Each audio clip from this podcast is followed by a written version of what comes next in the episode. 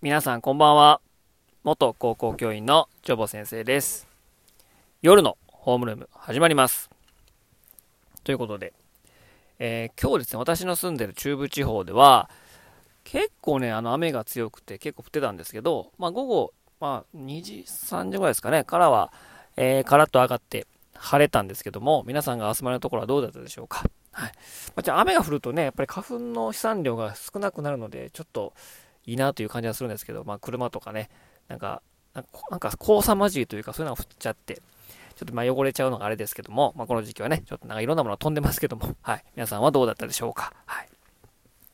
で、えー、昨日ですかね、えー、大学ニュースセンターの方からですね、えー、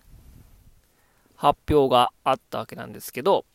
えー、まあ、現行の、あ大学入試ですね。大学入試の、まあ、共通テストの名前変わりましたけど、えー、現行の今6教科30科目なんですけども、それを7教科21科目に、再編するということで、まあ、スリム化を図ってですね、特に社会なんかがね、結構あの、倫理とか、政治経済、政治経済とか、いろいろあったんですけども、なんか、統合っていうかね、なんか全部こ、こっちゃというかもう、ドッキングをして、なんか歴史総合とかね、地理総合とか公共というものになってですね、だいぶ社会が、えー、変わると。社会の、社会化ですね。はい。ということと、社会の先生、減るんですかね？なんど、どうなるんですかね？なので、まあ、歴史総合とかも、日本、日本と世界の近代史を扱う歴史総合とか、国際協力や防災がテーマの地理総合とかですね、それに日本史探求、世界史探求、まあ今までの世界史、日本史というものを合わせるという感じなので、えー、まあそのサンプル問題とかもね、ホームページに上がってますので、まあご確認してもらったらいいかなと思います。あとは大きなのが、情報というものが必修化され、それがテストにも出ると。えー、いうことで、まあ今も今もね、情報の時間とかあるんですけども、まあパソコンであの、えー、パワーポイントを学んだりとか、なんかそういう、えー、プレゼンしたりだとか、あの、情報、まあ、エクセルとかね、えー、そういったものは、オフィスとかを使って、まあ、発表したりとかやってるんですけど、今ね、プログラミングの内容もやってるんですけど、だいたい全体の2割ほどしかないので、えー、プログラミングの、プログラミングの知識とかも、より増えて、それが、えっ、と、共通テストになって、まあ、テストになって、え、問題化されて、それが必修化されるということなので、これ受けなきゃならないんですよね。国公立が受けるときとかね。うん。なので、まあ、今ね、このプログラミング、その、なんていうかな、あの、小学校から始まりましたし、そういったまあコードをかける人っていうものをどんどんどんどん、えー、算出していって、AI とかね、あの、ビッグデータ扱ったりとか、まあそういったもの、今流行りですから、そういったもの人材を早くから、えー、まあ、教育をして、そういったものをね、そういったあの有用な人材をまあ作っていくっていう、まあ、行くよっていうまあ国からのメッセージなんですかね。はい。でも思ったんですけど、そのプログラミングを教えられる先生っていっぱいいるんですかねだから僕が、あの、勤務してた高校とかで、あの、プログラミングできてとか情報の先生って大体1人か2人ぐらいしかいなかった、いなかったんですね。で、その先生が大体その数学、結構数学の教員の方で情報の免許取られてる方もいるので、うん。いるので、まあ、大体その副、なんかその、専門の情報の人っていうのはま少ないし、えー、ただでさえそのコードかけたりね、そのプログラミングの知識がある人って、優秀な人多分いないと思うんですよね。しっかり教えられる人。で、しっかりコードかけたりできる人とかは、もう多分エンジニアになってるし、わざわざ高校の教員になってないと思うんで、果たしてその専門的な、まあどこまでそのプロフェッショナルなところまで行くのかどうかわかんないですけど、結局なんか、やってるだけみたいな感じになるんじゃないですかね。あの、英語もね、小学校から、え今でもやってますけども、もうそれもなんか、ね、その英語をちゃんと教えられるっていうか、うん、人もなかなかいないみたいなことも聞きますし、果たしてそれが、その国が求めている人材に、えー、ちゃんと合致するような、うん、なんていうのかな、そういった目的になったものになってるんですかね。なんかただやってるだけ、増えただけで、結局教員の仕事増えて、もう結局なんかもう首回らんみたいな状態が続いてね。うん、ほら本質的なことが見えてないよねっていうね。うん。部活動もしないといけないし、クラス経営もあるし、人間関係あるし、親と生徒と、あと教員間の横のつながりもね、ありますから、もうそういったストレスの中で、さらにやることが増えるってなると、結局なんか、ただもう流れ作業でやってるみたいな感じに、まあね、なっちゃうので、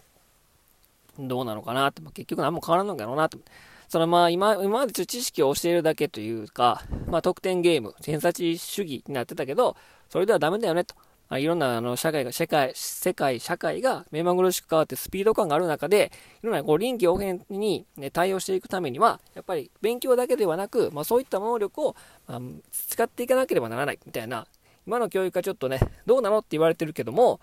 今までの教育で受けてきた人が先生になってるから、もう結局そう言ってね、アクティブラーニングとかいろいろやるけど、やって言ってるけど、まあ、結局はもう変わらんと思うんですよね。だってやること多いし、でも結局は最終的には高校入試にしろ、通学入試にしろ、小学校入試にしろ、大学入試にしろね、結局は得点で相手を、えっ、ー、と、その人を評定、評価してるから、結局は変わんないんですよね。結局プログラミングやろうとか言ってるけど、結局は問題にするなんで、最終的にはやっぱり最終的にクイズにするんで、クイズ大好きだから、結局は、なんかまた似たような感じになるんですよね。結局ゴールはテストかいみたいなね。うん。もうテストでもそんな人の評価とかね、やめたらいいんですよね。自己評価だけにしたらいいんですよね。僕が勉強頑張った。やったよ。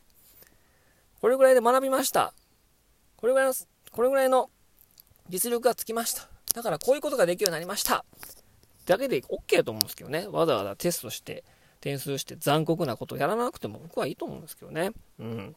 で、結局そのスキル、スキルとか資格も大事だけど、やっぱりね、こういった音声配信みたいに、まあ、論理的にこうロジカルに自分の言いたいことを伝えられるかとか、あとは、ほんまにそれ本当なみたいな常識を疑うね、クリティカルシンキングだとか、あとは自分の表現を分かりやすくアートのようにこの表現できるみたいなね。だからそういう自分を表現できる、うまく表現できる能力っていうものを鍛えていかなければならないのになと思うんですけどね。それでみんなが集団でたくさんいるから、いろんな人の意見を取り入れつつ自分の意見を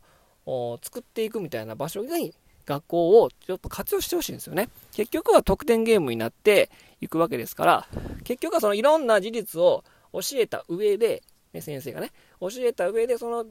事実を使って議論をしていく。まあ、そういった授業というか、そういった教育機関を、まあ、目指していくべきはななべきなんじゃないかなと思います。まあ、結局はテストしてクイズで終わるんで、もうそれやったら別にね、うん、結局は何も変わってない感じになるので、りあえずね、まああの、まあ、結論はいつも同じような感じになりますが、まあ、技術を知った上で、まあ、議論をすることが大事かなと。まあ、結局いろんなことが新しく変わってくるけど、結局はテストするから一緒なんで、なので、結局は暗記ゲームは変わらないので、はい。ということで、またね、えー、学習指導量変わります。ね、えっ、ー、と、22年度に変わるんですかね、高校はね。えー、またお忙しいね、教員の方、いろいろ忙しいし、なかなか余裕がないと思いますけども、とりあえず教育をするっていうことのね、自分の教育観っていうのもありますから、それに向かってね、しっかりまあ頑張っていきましょうと。あとまあ、それを受ける、まあ生徒の皆さんね、学生の皆さんも、いろいろ振り回されることが多いと思います。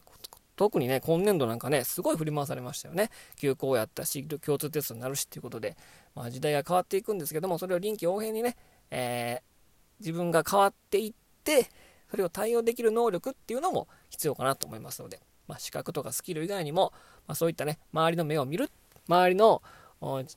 れを読むということも大事かなと思いますので、はい。ということでした。はい。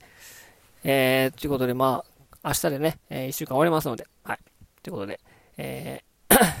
まあ、時代に流されずに、しっかり自分の信念を持って、まあ、事実を使って議論をしていきましょう。はい。これで夜のホームルーム終わります。それでは、バイバイ。おやすみなさい。